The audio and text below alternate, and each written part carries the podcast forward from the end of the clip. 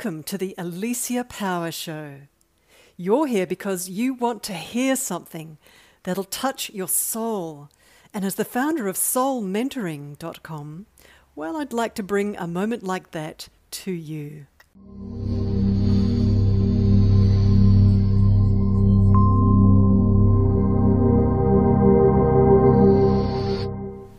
Hello, my name's Alicia Power, and I'm a spiritual intuitive, and I speak clearly two way with the worlds of spirit. And it's my privilege and my honor to be able to talk to the worlds of spirit because they teach me so much. I thoroughly enjoy listening to them talking to me. Um, and one of the main reasons why I dialogue with them is so that I can ask them questions about my soul growth. And that's the topic, that's the focus of our conversations, usually. So let's talk a little bit about soul growth, if that's of interest to you. People talk about personal development, personal growth. I talk about soul development and soul growth. Um, we are born in this life and we rumble through our life sometimes wondering what our life's really about and what we're really here for. We have great jobs sometimes, great relationships, great adventures, great experiences. But behind all of that is a little question of what am I really, really here for? And I'm going to dive a little bit deeper into that topic right now. I'm just going to rip the veil uh, just really quickly and talk about you as a soul. So, in my book, from my experience of communicating with spirit tutors for over 30 years now, is that each one of us is a soul, meaning that we are eternal. We kind of originated in the worlds of spirit and traveled into this experience as a human for a period of time when we were born and we're going to die. So, that period of time, we are hanging out and experiencing ourselves as being human.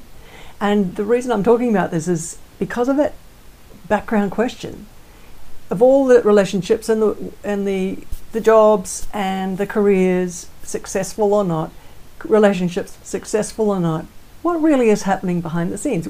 What is that question mark about? And what that question mark about is about is that you're a soul looking through your eyes out into all the experiences that you've been having as a human.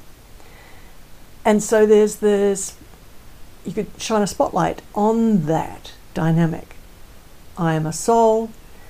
I'm here to explore. I'm here to experience love, not love, success, not success, tough times, good times, the range of experiences as a human. But behind it all, what really is the soul up to? What's it reaching for? Why is it even bothering to be here?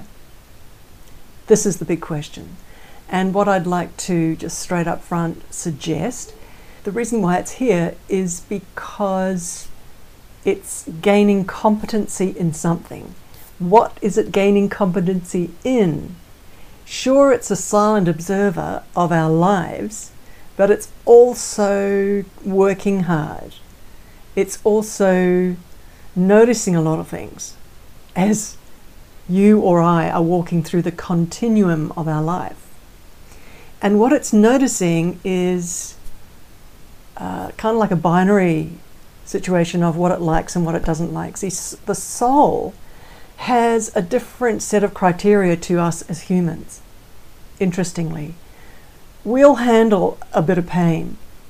Um, you know, if we are in a relationship with a person that we really love, but it's a bit tough, we'll stay there for a little while, some of us.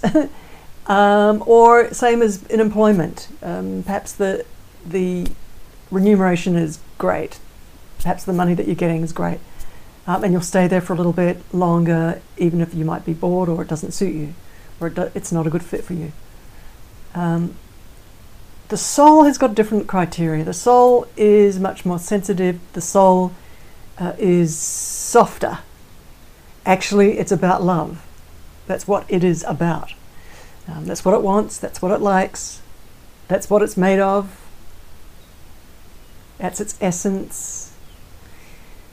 And so, when there's experiences that are not love, it stores that as a memory. Uh, when there are ex- experiences of love with your puppy, with your partner, with your siblings, with your children, with your parents, with your friends, love.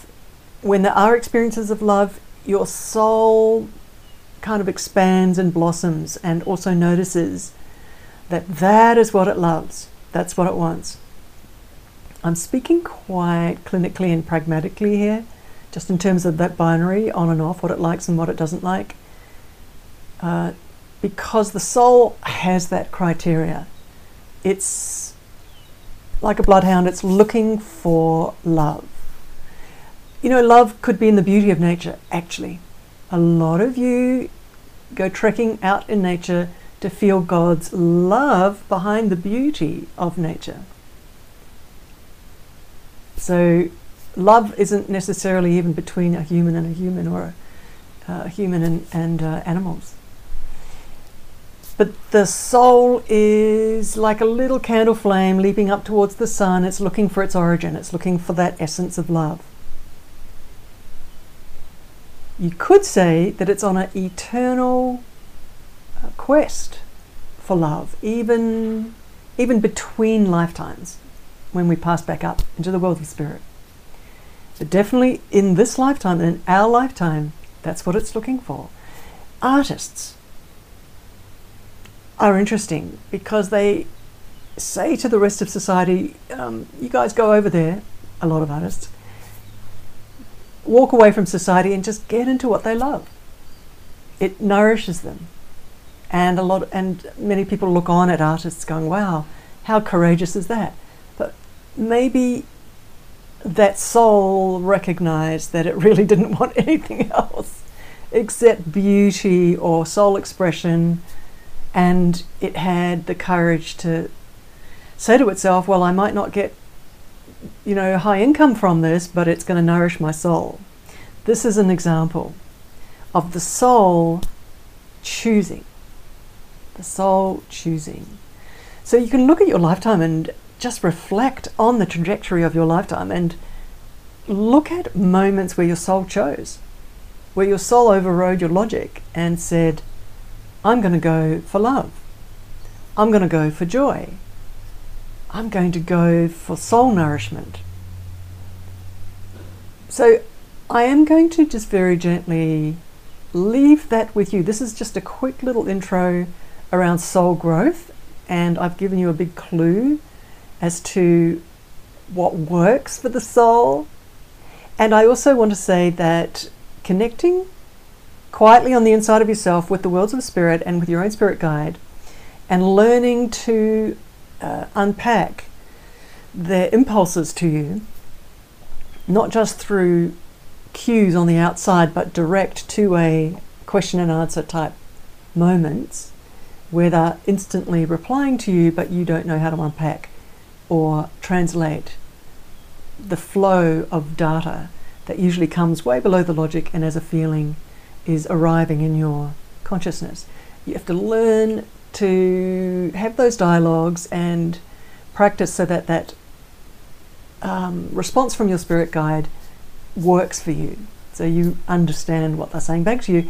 And when that happens, uh, your soul has an opportunity to get a lot more guidance uh, in this lifetime in terms of alignment, uh, in terms of your logic having a conversation with someone about alignment with your soul, with your soul's longing and its your soul's needs.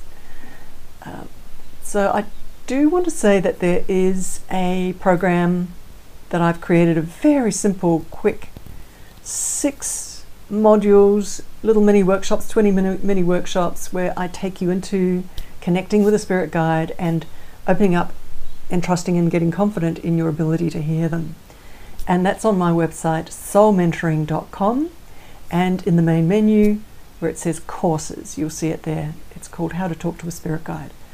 Mentioning that because I'd love you to start your soul growth journey. The soul is worth listening to. Uh, the soul is worth awakening and uh, developing especially in this lifetime, you have an opportunity to expand your experiences in this lifetime so uh, your awareness of who you really are in this lifetime matches uh, the expectations that you can have on yourself in this lifetime in terms of soul fulfillment. So, with that, thank you for listening, thank you for watching. My name's Alicia Power, and you can find more of my uh, chats and training at soulmentoring.com. Namaste.